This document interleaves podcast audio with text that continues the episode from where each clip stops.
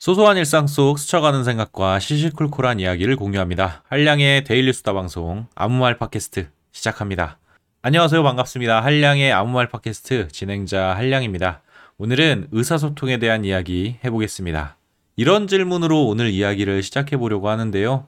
주변 사람들과 더 친해질수록 그리고 관계가 깊어질수록 여러분들의 의사소통 방식은 어떻게 달라지시나요? 혹시 이 질문에 나는 누굴 만나든 똑같은데 하시는 분이 계실지도 모르겠지만 그런 답을 하시는 분들은 극소수일 겁니다. 대부분의 경우에 상대와 얼마나 친밀한지에 따라 우리의 의사소통 양상은 크게 달라지기 때문인데요. 하지만 우리는 친할수록 의사소통의 양상이 달라진다는 거를 알고는 있지만 대체 무엇이 달라지는지 꼭 집어서 이야기하기는 좀 어려운데요. 그 답을 알아보기 위해 오늘은 의사소통의 5가지 단계에 대해서 이야기해 보겠습니다. 인간관계가 깊어짐에 따라 우리의 의사소통은 5단계로 변화합니다. 처음은 형식적 의사소통, 2번째는 사실을 나누는 의사소통, 3번째는 생각을 나누는 의사소통, 4번째는 감정을 나누는 의사소통, 그리고 마지막은 감정이입의 의사소통인데요. 사람은 본래 타인에게 다가가는 것을 두려워하고 누군가에게 자신을 드러내는 것을 부담스러워합니다. 그래서 한 번에 확 다가가지 못하고 의사소통의 각 단계를 거치며 서로의 관계가 서서히 깊어진다고 하는데요. 그럼 본격적으로 의사소통의 5단계에 대해서 알아보겠습니다. 인간관계의 5단계 중 첫 번째 단계는 형식적인 의사소통입니다. 상투적이고 의미 없는 의사소통을 나누는 단계로 길에서 만난 사람이나 공식 모임에서 처음 만난 사람들과 인사하며 안부를 묻고 답하는 단계인데요. 주고받는 대화가 안녕하세요나 어떻게 지내세요 같이 형식적인 내용이기 때문에 정작 대화 당사자들은 그 내용에 크게 집중하지 않는다고 합니다. 형식적인 의사소통은 새로운 인간관계를 시작하는 단계에서 꼭 필요한데요.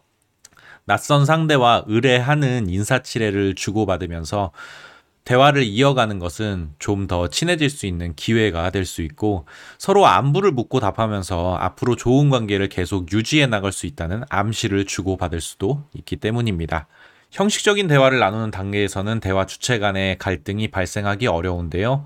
개인적인 생각이나 의견을 담은 인간적인 소통이 전혀 없기 때문입니다. 대신에 기계적으로 하는 인사와 반사적으로 하게 되는 대답이 주를 이루는데요. 그 점이 형식적인 의사소통의 부작용을 일으킵니다. 형식적인 인사치레에만 의사소통이 머물다 보면 결국에는 내용 없는 공허한 대화만이 반복된다는 것을 깨닫게 될 테니까요. 그럼 빠르게 다음 단계로 넘어가 보겠습니다. 의사소통 5단계 중 2번째는 사실과 정보를 나누는 의사소통 단계입니다. 이 단계는 주로 사실과 정보를 나누는 대화가 중심인데요. 특이한 점은 개인의 생각이나 판단은 거의 없다는 겁니다. 사실과 정보를 나누는 의사소통은 우리의 기본적인 사회생활을 유지할 때 많이 볼 수 있는데요. 그냥 아는 친구들과 카페에서 수다 떨 때를 생각해보세요. 대화는 대부분 뉴스나 가십, 소문이나 다른 사람에 대한 소식을 늘어놓는 가벼운 분위기로 흘러갑니다. 하지만 우리는 친구들과 사실과 정보만을 나눌 뿐 자신의 의견과 감정을 적극적으로 드러내지는 않는데요. 가벼운 잡담과 재미난 수다로 분위기는 좋아졌지만 아직까지 겉도는 대화일 뿐인 겁니다. 의사소통의 5단계 중 3번째는 자신의 생각과 의견을 나누는 의사소통 단계입니다. 이 단계에서는 자신의 의견, 생각, 판단이나 결정에 대해 이야기하는 단계인데요. 자기 자신에 대한 노출이 서서히 시작되는 단계입니다. 여러분은 우리가 가진 것 중에 타인과 나 자신을 구분짓는 요소가 무엇이라고 생각하십니까? 그 답은 타인과는 달리 엄연히 나만 가지고 있는 것이어야 할 텐데요.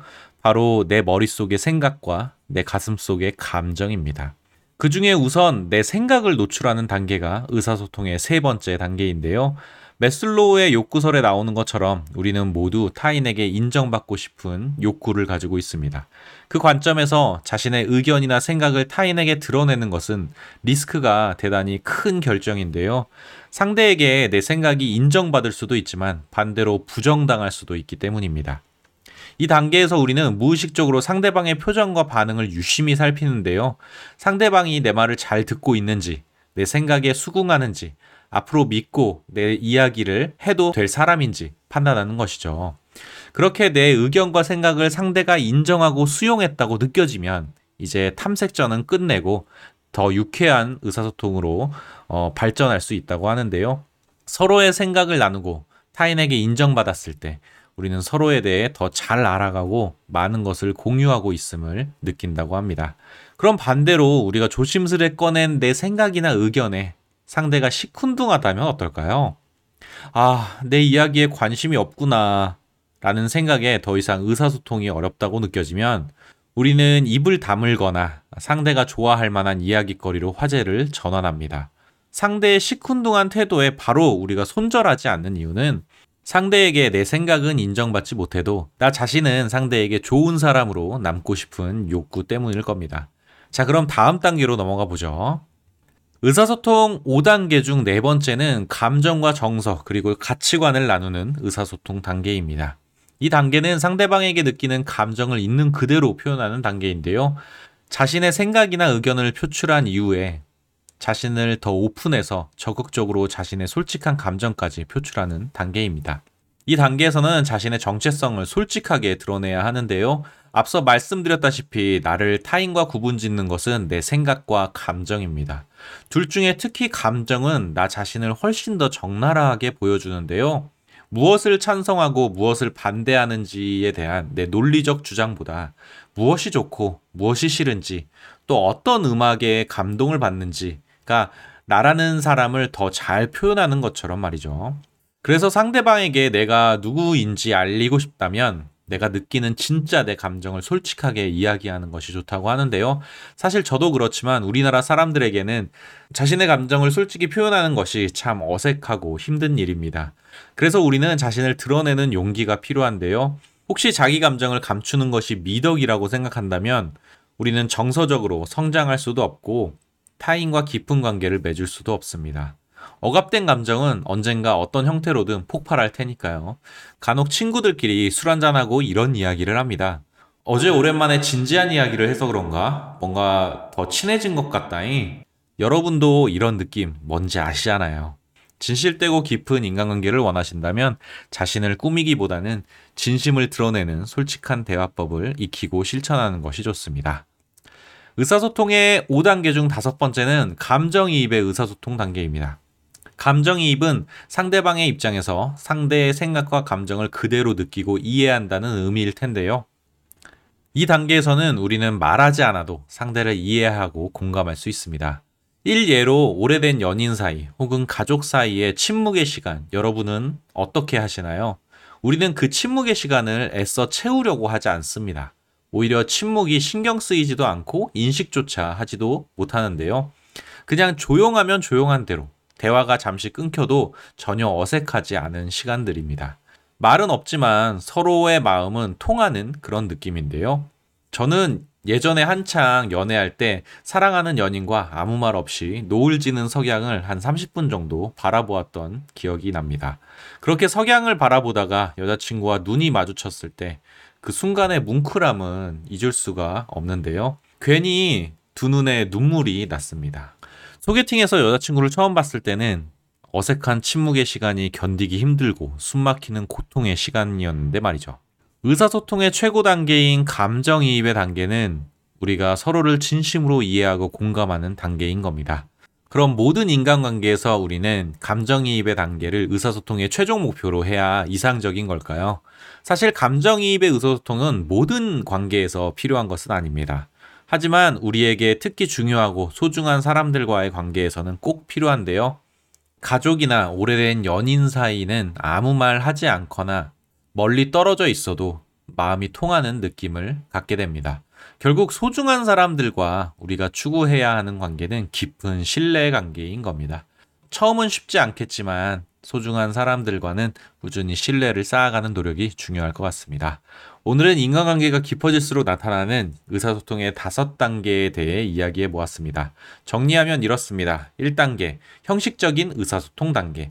이 단계에서는 인사와 안부를 나누는 대화가 주를 이루게 됩니다. 2단계, 사실과 정보를 나누는 단계. 이 단계에서는 뉴스나 가십, 소문이나 이야기거리에 가벼운 잡담이 오가지만 자신의 생각이나 감정은 잘 드러내지 않는 단계입니다. 3단계 생각이나 의견을 나누는 단계. 이 단계에서는 드디어 자신의 생각을 드러내게 됩니다. 4단계 감정을 나누는 단계. 자신이 느끼는 감정이나 느낌, 가치관 등을 상대와 나누는 단계입니다. 자신의 감정을 솔직하게 드러내는 만큼 상대에 대한 진심을 드러낼 수 있습니다. 5단계 감정이입의 단계입니다. 의사소통의 마지막은 말하지 않아도 서로를 믿고 의지할 수 있는 단계인데요. 그러기 위해 꾸준히 신뢰를 쌓아가는 것이 중요합니다. 애청자 여러분들도 주변을 한번 둘러보세요. 내 주위에 있는 누구와 몇 단계 소통을 하고 계신가요? 아무말 팟캐스트의 진행자로서 저 한량은 여러분들과 3단계까지는 온 것 같습니다. 제 개인적인 생각이나 의견을 방송에 담아내는데 부담이 없으니까요. 하지만 제 솔직한 감정 이야기를 하는 것은 조금은 어려운 일입니다. 앞으로는 조금 용기를 내서 솔직한 감정으로 소통할 수 있는 방송을 만들어 보고 싶은데요. 그런 의미에서 소통을 위한 라이브 방송 생각하고 있습니다. 소심한 한량을 위해 여러분들의 응원의 댓글 많이 달아주시면 좋겠습니다. 오늘 제가 준비한 이야기는 여기까지고요. 들어주셔서 감사합니다. 다음에 만나요. 안녕. 뿅!